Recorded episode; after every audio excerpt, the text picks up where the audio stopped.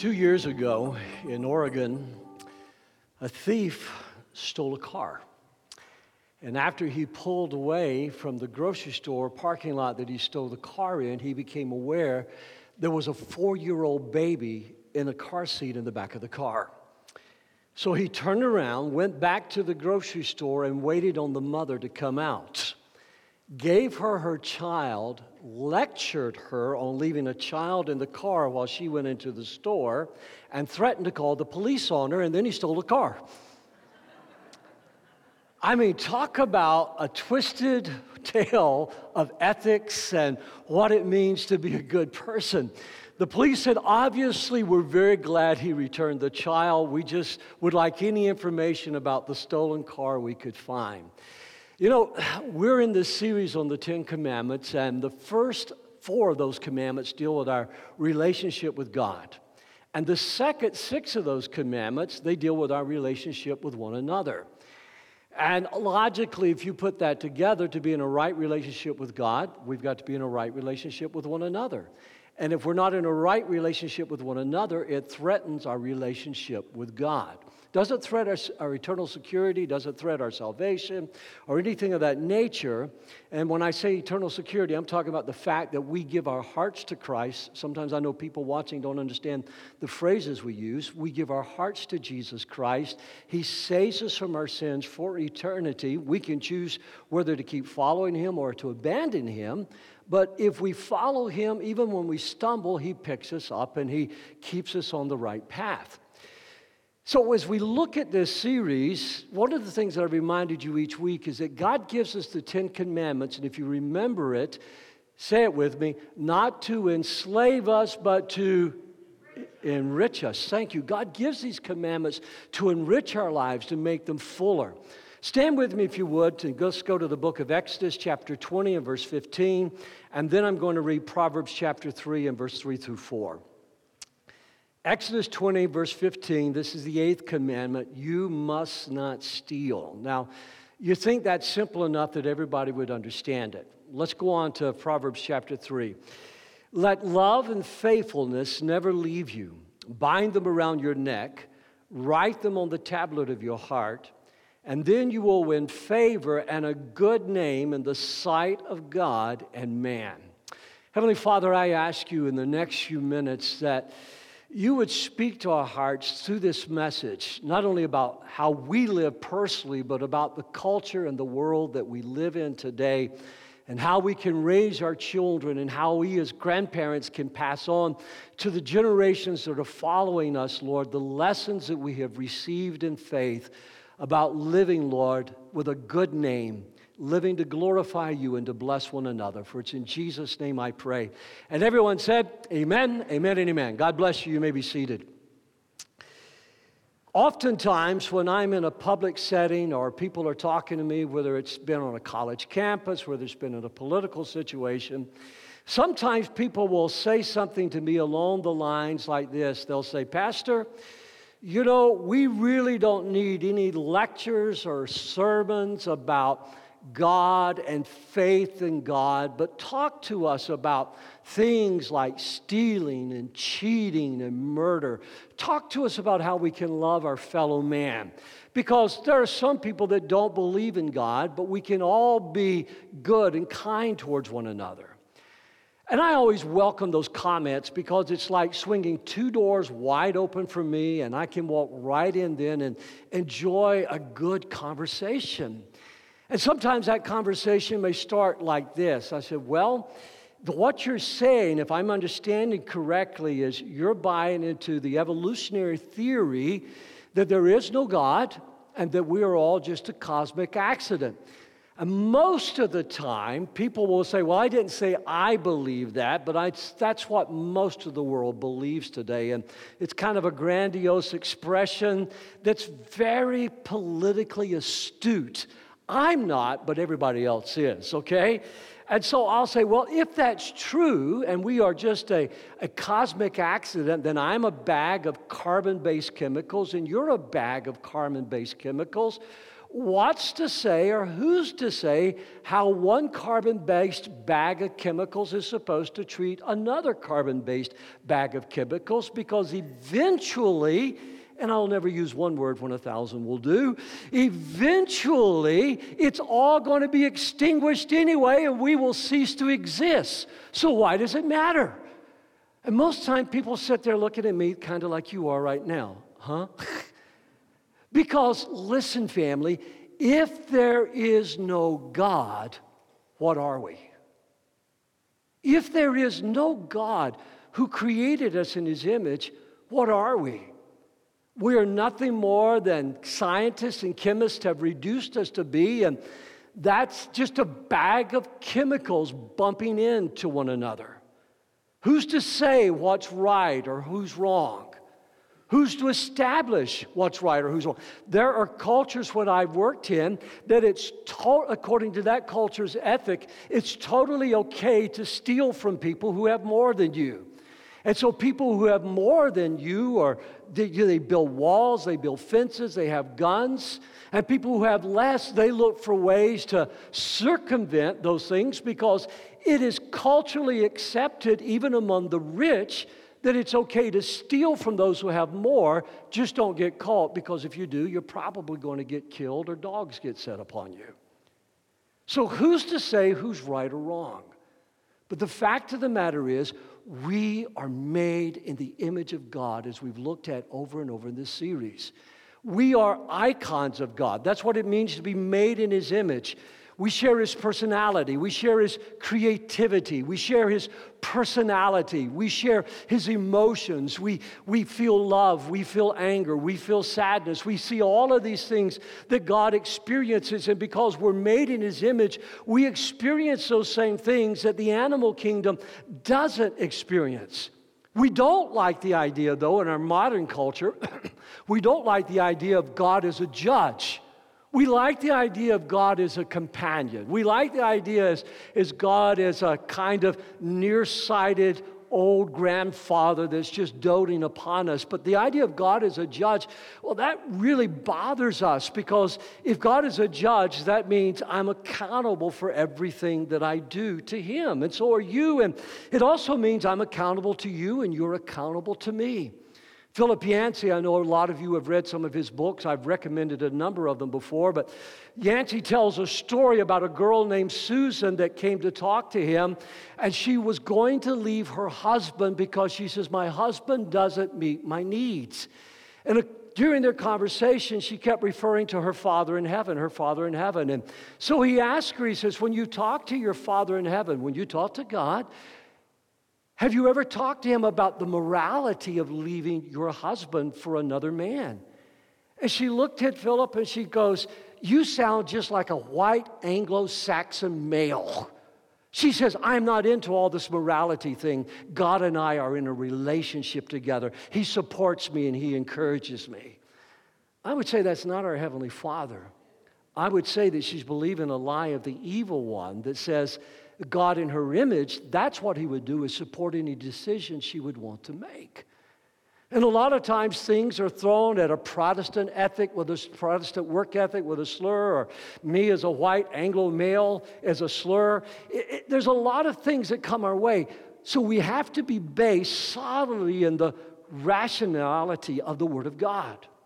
You see, if my nature, and it is, but I'm using for the sake of discussion with you this morning, if my nature is modeled and based and created in the image of God, then the personality, the rationality, the creativity, the emotions that I experience and that you experience, that if I trample on your rights, if I steal from you, if I hurt you intentionally, then I have trampled upon God.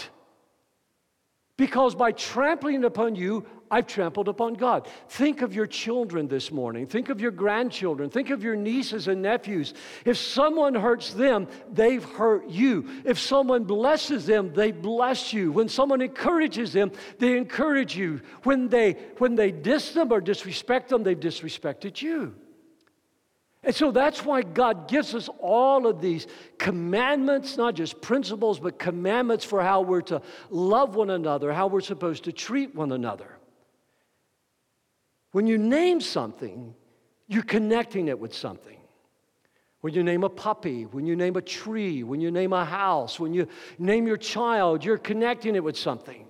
And God says in the passage of scripture that I just read to you, you will win a good name. Now, just, just for my own curiosity, how many of you want to have a good name with God and in the community? Could I see your hand this morning?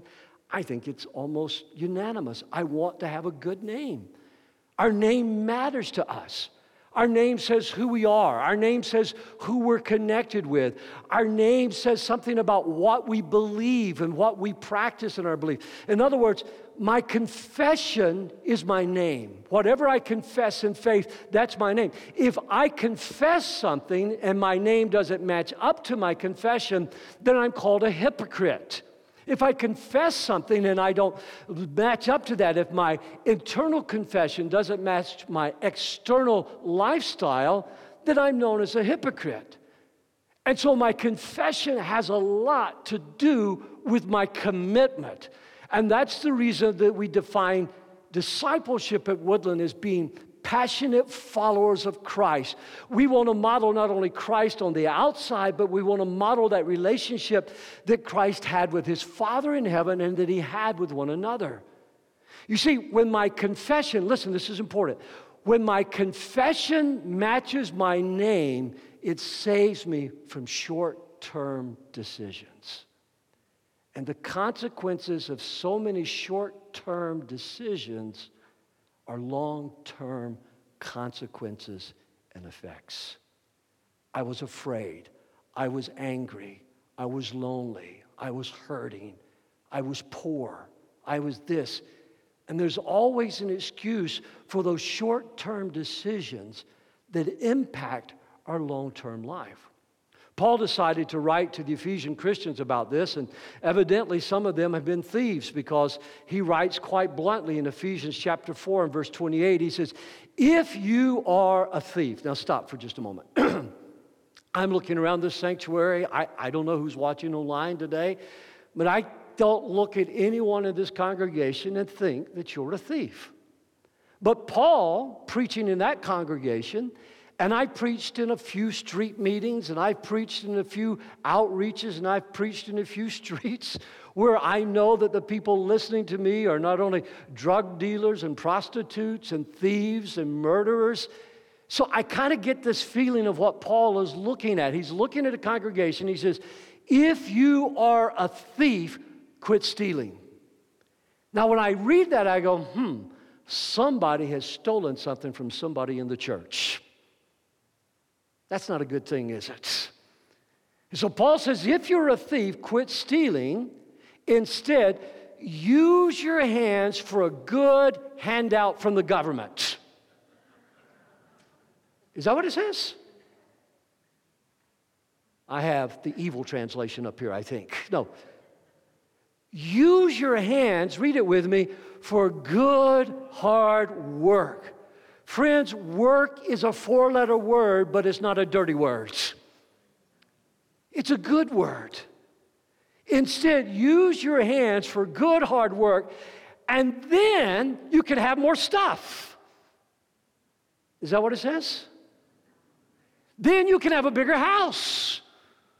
Then you can have a better car, faster car, I parked next, when I went to vote this week, I parked next to a brand new Mustang at Boss 302 out of it. I felt the Spirit move upon me when I pulled my little Mustang next to that Mustang. And I got out and I looked at it before I voted. I said, God, that's your will for my life. I know it. Becky said, You would get in so much trouble if you had that car. I said, Lord, if it's not your will, let it be gone when I get back to the car after I voted. It was still there.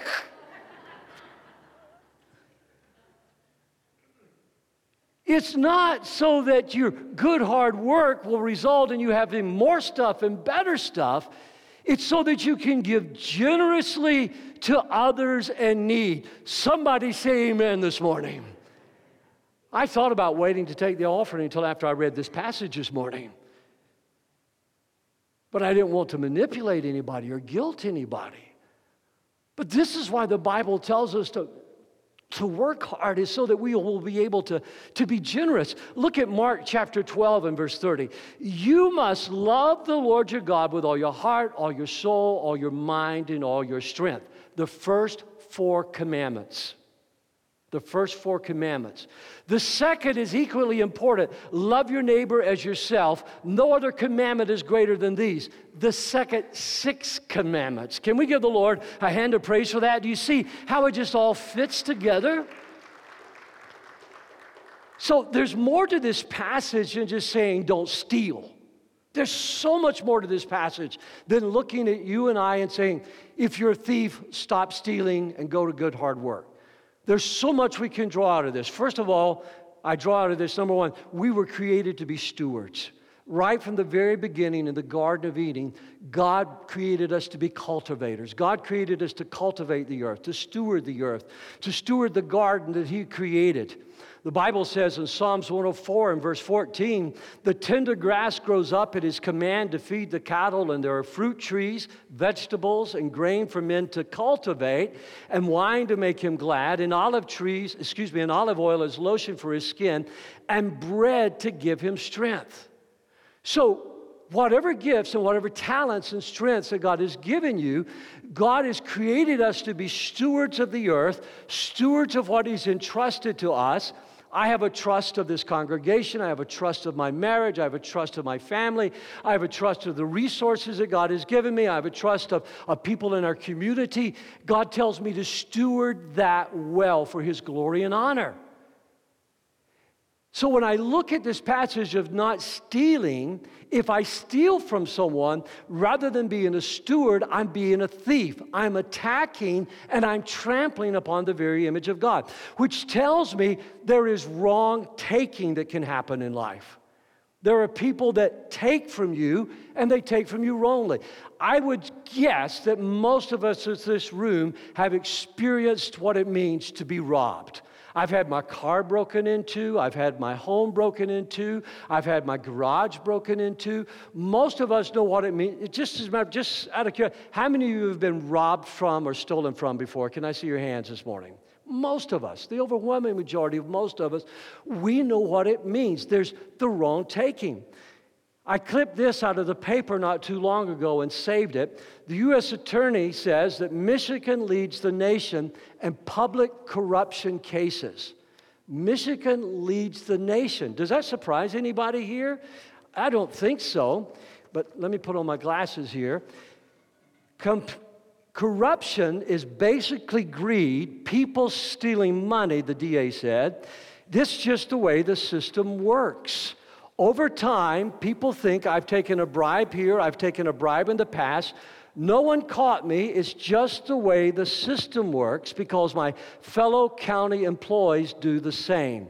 It's really tragic, the district attorney says. What are you driving at, Pastor? I'm driving at there becomes a culture of wrong taking. And as I've spent time collecting the stats on the public corruption cases, I could be wrong on this.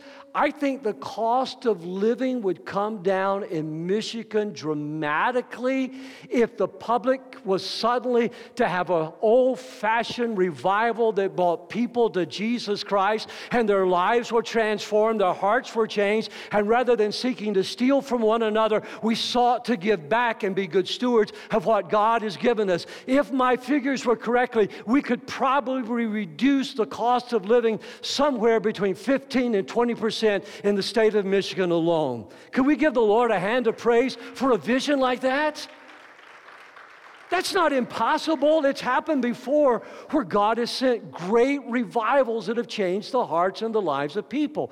But it also says that you and I have the right of keeping. You can't be a steward unless you've got something to keep and to take care of. God designed us to have things. God designed us to create things. God designed us to care for things. And so, as you ladies care for your home, as you men care for your cars or your lawns, as you care for your children, maybe you're into some sort of things that you like to carve or collect.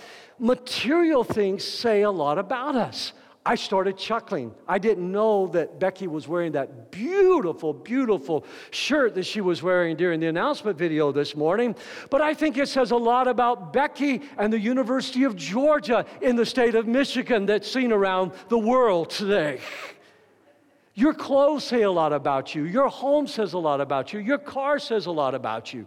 Some of you, I have been in your car. It is pristine. It looks like we could eat off the carpets in your car. Some of you, I've been in your car and I said, let's go ride in my car. oh, don't point at anybody. That's not fair. I got into one man's truck. I will not call his name. He just shoved stuff off the seat. He said, Pastor, kick that garbage out of the way. When I find a dumpster, I'll dump it in. I said, We got one right here in the back. you see, how we create care for things, it says a lot about us. So if stealing is wrong, then having must be right. If stealing is wrong, then having must be right. You say, Pastor, why is that important? Because there are so many today who are saying that private property is wrong. Private ownership is sin. Private owners, there should everything should be held in common. It didn't work for Marx. It didn't work for Lenin. It didn't work for Russia. It's not working for anybody else in the world. I'm not preaching capitalism. I'm preaching the Bible this morning. If stealing is wrong, then having must be right. Can you say amen to that? So, what we do with it is important. How we get it is also important. Look at Isaiah chapter 3 and verse 14. Your houses are filled with things stolen from the poor. Now, he's speaking to those who have extorted, he's speaking to those who, through corruption, have taken things, maybe legal corruption.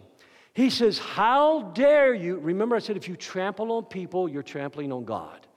How dare you crush my people, grinding the faces of the poor into the dust? Susan, that Philip Yancey was talking to, may not like the idea that God is a judge. She may want God to support her immorality, but you are not going to change God. You will either change by receiving Jesus Christ as your Lord and Savior, or one day you will face God without Christ as your Savior, and God will question you How dare you depart from me, for I never knew you? Friends, this is serious business. In Malachi chapter 3 and verse 8, the prophet's voice, speaking for God, he says, Will a man rob God? Yet you are robbing me, but you say, How have we robbed you? In tithes and offerings. Not in just bringing the first fruit of the 10%, but in the offerings for the poor and the offerings for missions. God says, You have robbed me, you have stolen from me. And he says, Because of that, the whole nation is under a curse. Years ago, at a company my wife was working for doing taxes before she started her own business, a man came in one day and she was doing his taxes. He chose to sit there in front of her while she was doing his taxes. And, and so she said, Do you have any contributions or donations? He says, Oh, yes, my wife and I tithe to our church. And so he gave her the contribution statement from their church. She looked at it, she looked at his income. He didn't know that she was a pastor's wife. And she looked at me and says, That's not a tithe. He looked at her, he says, What? She goes, That's not a tithe. He goes, Oh, you know what tithing is. She goes, Yes, that's not a tithe. But if that's what you want to say, we'll put it on your income tax form. I bet that man felt about that tall when a cute little girl, five foot two, with eyes of blue that still makes me go va va va voom when I see her, looked at her and said, That's not a tithe. You don't rob from God. God says there will be a curse upon you. But God wants to bless you, and that's why He says, if you're a thief, quit stealing, do good hard work so that you can live a generous life. Thieves are like the devil, givers are like God. Somebody say amen this morning. Secondly, if I'm going to live this way, when I read this verse, because I dare say there's not a one of us at some point that we haven't stolen something. Maybe it was a pencil as a kid.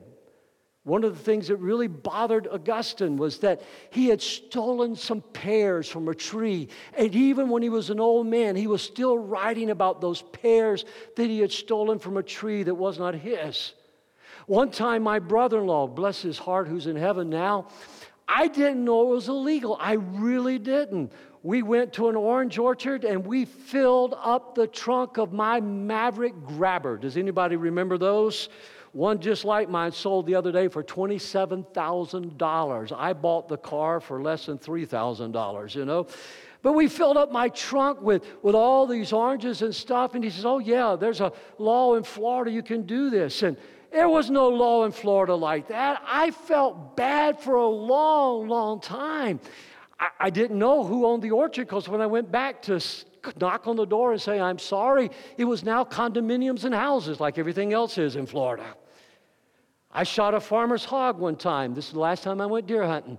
I thought it was a deer, and I shot and killed his hog. He was running. It looked like a deer to me. I shot him. He dropped dead with a 243 Winchester. My buddy, Jimmy Cumby, uh, Jimmy says, Pastor, that wasn't a deer. That was a hog. I said, No, Jimmy, that was a deer. I know what a difference between a deer. I grew up on farms. He's, Pastor, I'm telling you, that was Jimmy was a deer. Let's go get it. We got there. Jimmy was right. I was wrong. I had killed a man's hog. We threw him in the back of the truck. We took it to the farmer. I knocked on his door. I said, I'm so sorry. I wouldn't tell him I was Pastor so and so. I just told him my name. I said, Please forgive me. I thought it was a deer. I shot your hog. He came out and looked at it. He started laughing. He said, Son, you can have that hog. He's been rooting up my fruit trees. I'm grateful that you killed him. Jimmy later called him and told him where I was pastor at. So they called the newspaper and they ran a front story story of pastor kills a hog while hunting a deer. It's not funny. Why are you laughing? you see, you have to have a change of heart. And it was embarrassing to go up on that porch and say, I just killed your hog. It was relief when he gave it to me. Why do I need a new heart? Number one, because God is watching me. God is watching me. Bible says in Job chapter 34, God watches how people live. He sees everything they do. No darkness is thick enough to hide the wicked from his eyes. If you're a pastor, God sees you when you're in prayer and preparation for preparing a message.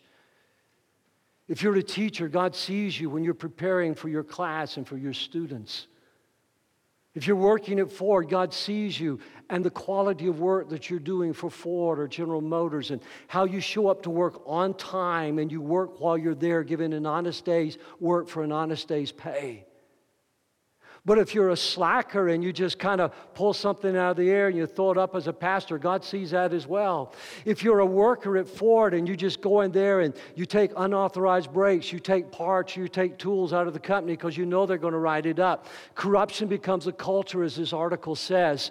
Then suddenly, you're, you're, God sees you. And I think we need to be more mindful of this. God loves us, but God watches us. And my confession needs to match what's going on in the inside of my life. But not only does God watch me, but my family and my community are watching me.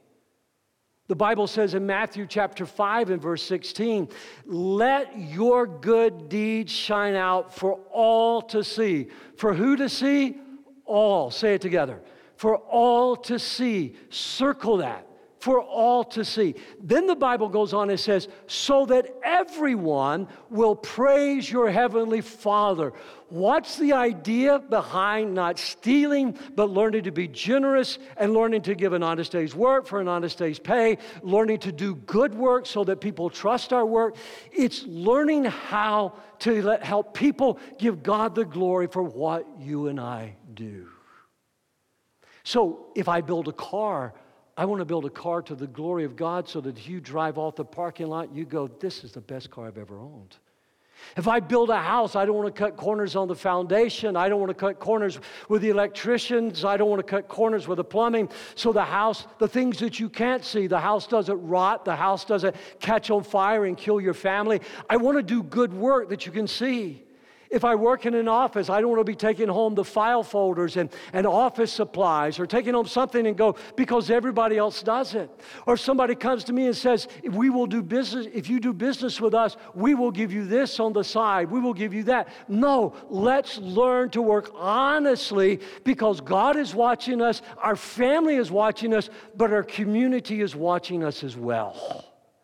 The people that we live around, the people we do life with. Robert Murray M'Cheyne, that some of you a few years ago, you did his Bible reading program with me. He lived in the early 1800s, godly man, godly preacher. M'Cheyne said this I fear there are many hearing me who may know well that they are not Christians because they do not love to give. Let me read that sentence again. I fear there are many hearing me who may know well that they are not Christians because they do not love to give, to give largely and liberally, not grudgingly at all, requires a new heart, and an old heart would rather part with its lifeblood than part with its money. One of the tales are told of one of the Persian ships that was lost at the Mediterranean Sea was when they discovered his body when the ship was sinking. He had put a 200 pound gold belt around his waist, and as a result, drowned when he jumped into the sea. The question was this Did the gold have him, or did he have the gold? The question is this according to Jesus, does money have my heart, or does God have my heart? Because you can't serve two masters. Money is not evil, it's the love of money that is. God loves us and God loves you so very much. In 1 Corinthians chapter 6 and verse 19, look at what he says. You are not your own. You were bought at a price. And as Corey led us in receiving communion this morning, and you broke that bread, it was symbolic of Christ being uh, uh, whipped and beaten and then nailed to that cross for you. Does that move your heart this morning? Does that touch your heart? Or is it just the same old, same old that we do? Are we touched that Christ was crucified for our sins? Are we touched that when we drank that cup, it was symbolic of the blood of Jesus that fell to the ground. The Roman soldiers just saw a pool of coagulated blood collecting in the dirt, another person being crucified. But those of us who know that our sins were being washed away, we were given the free gift of eternal life. It becomes one of the most precious moments in all of history. Christ crucified so that you and I might be born again and have eternal life. You were bought with a price. God paid the ultimate for you and for me. 2 Corinthians 8 and verse 9. You know the generous grace of our Lord Jesus Christ. Though he was rich, yet for your sakes he became poor. Circle that word poor. So that by his poverty he could make you rich. Friends, there is not a word in the English language that, that fills me with more fear than that word poverty.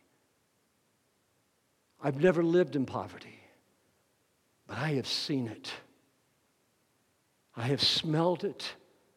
I have held it. I have wallowed in it, sat in it, lay down in it. The idea of not knowing where the next morsel of bread will come from, where the next cup of clean water will come from. The idea that day in and day out, year in and year out, you watch your children slowly starve to death. You bury 100 children a day, as I have done, because there's simply not enough to eat and not enough to feed them.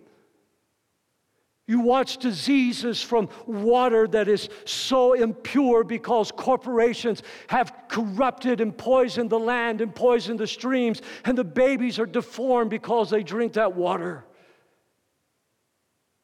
There is not a word that fills me with more fear and more dread than to think that I could be poor and in poverty.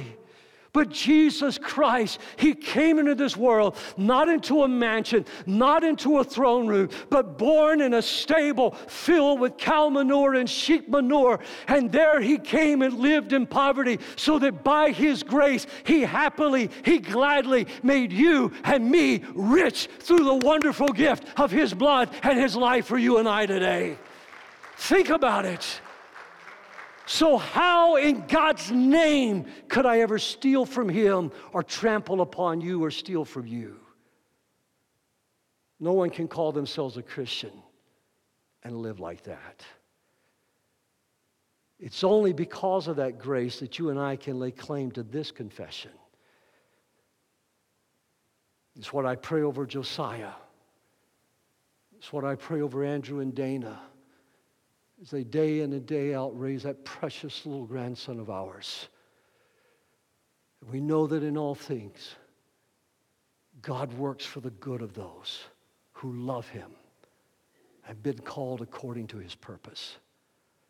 I don't understand why things happen as they do, but I do know that God is good and God makes everything work for our good and his glory. And so that is our confession.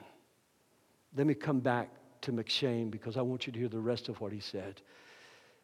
I fear there are many hearing me who may know well that they are not Christians because they do not love to give. To give largely and liberally, not grudgingly at all, requires a new heart.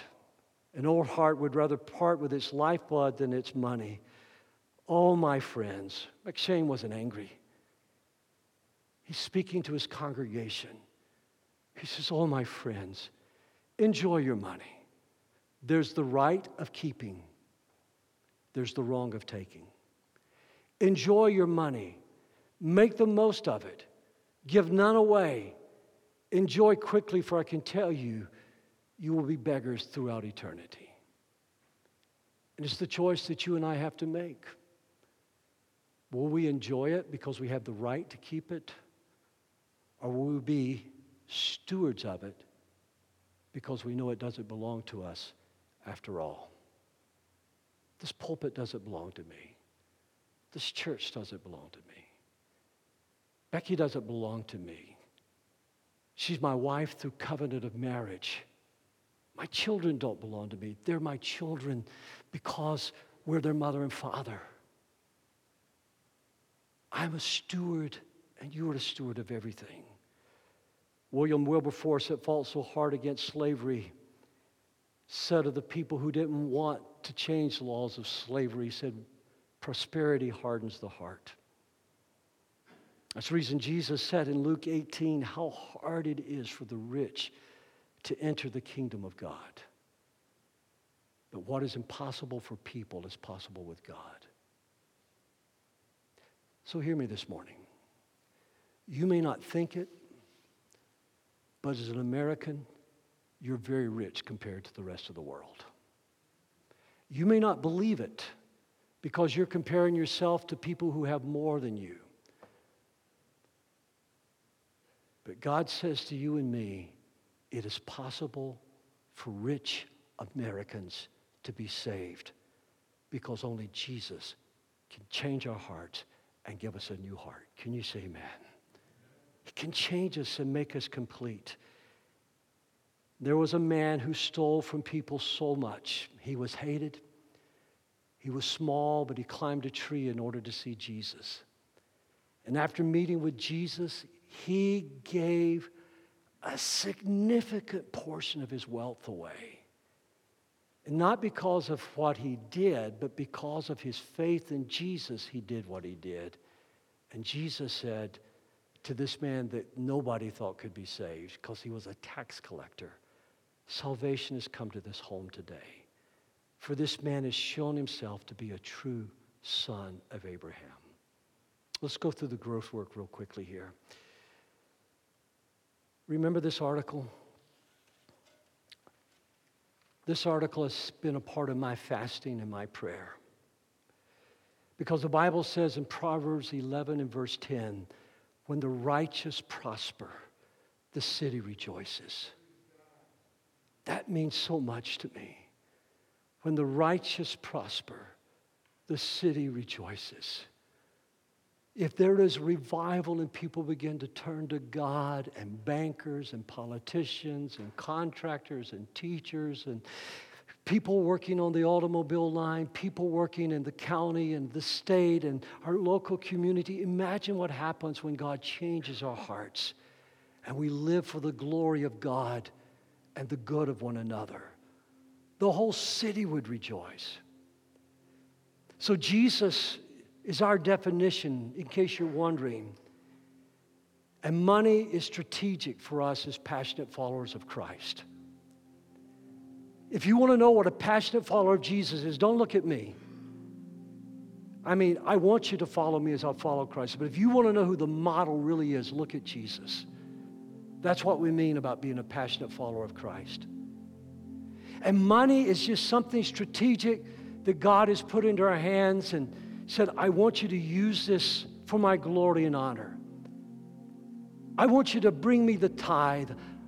I, I want you to save some. I want you to take care of your family. But I want you to learn to be generous for those in need. It becomes a strategy. And what I have learned and what the Bible teaches is this I will always harvest what I plant. I will always harvest what I plant. You will always harvest what you plant, the Bible says in Galatians 6 7. Secondly, God will always bless me. A faithful person will have an abundance of blessings according to Proverbs 28 and verse 20. If I could tell you the story of the miracles of my life, everything, everything is just a miracle. Number three, work honestly.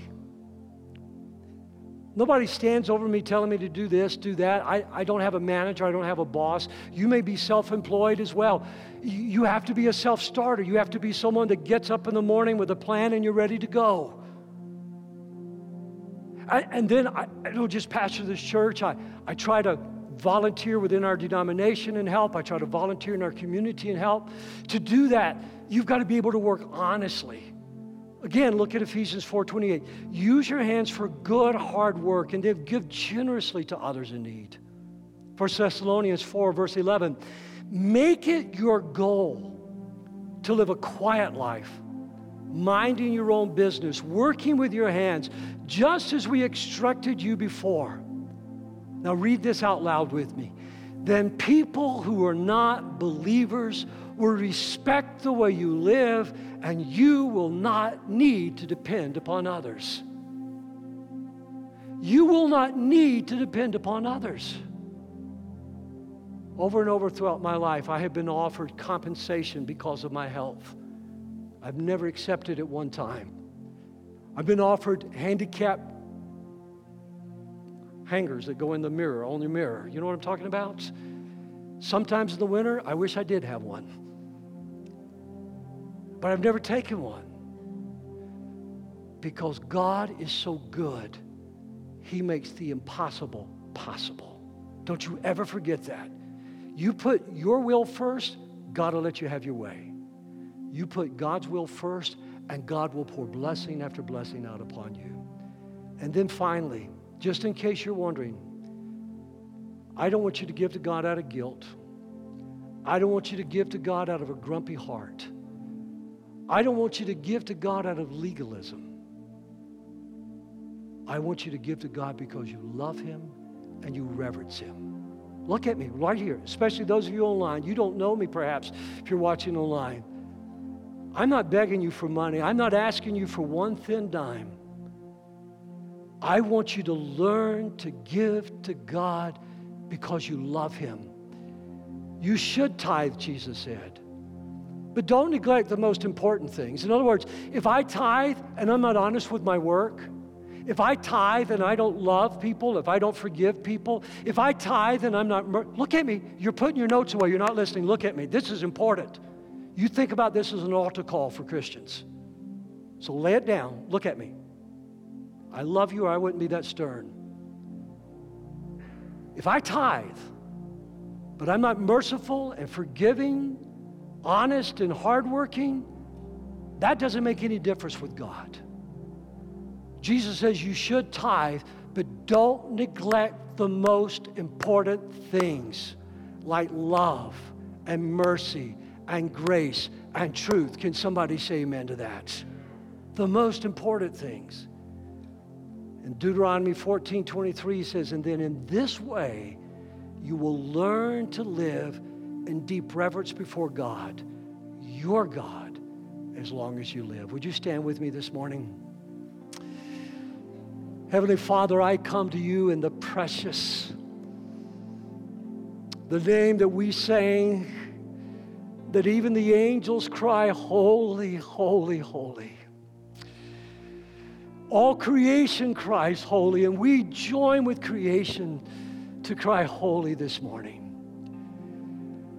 Lord, I ask you, hear my prayer. Let the Spirit of the Lord be a candle in my heart, in my life. Search me, O Lord. And if any way I've not been merciful with my finances or just with my finances, God, if I've not been loving with my finances, then I pray that God, you will forgive me that you will show me and empower me by your Holy Spirit,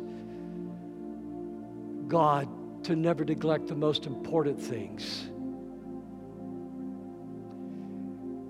And Father, if I've stolen from you in the tithes and the offerings, then I ask you this day, forgive me. And make me faithful, Lord. So that somebody doesn't look at me and say, that wasn't a tithe. Jesus, I come to you this morning and I pray help me to understand that, Lord, what Becky and I have, what this church has, the way we manage it and use it, it speaks of a deeper work in our hearts. You have given us the privilege of being stewards. And so finally, Lord, we all need new hearts. And we all need new lives and new motives.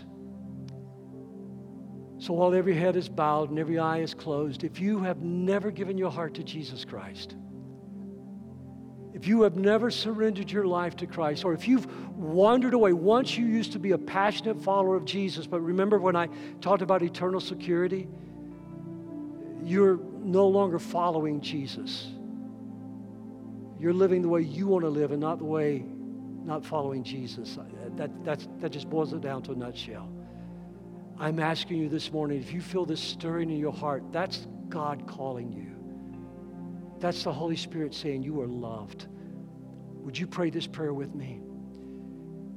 Say, Heavenly Father, I was bought with a price, not of gold and not of silver, but I was bought with a precious price of the body and the blood of my Lord and Savior Jesus Christ.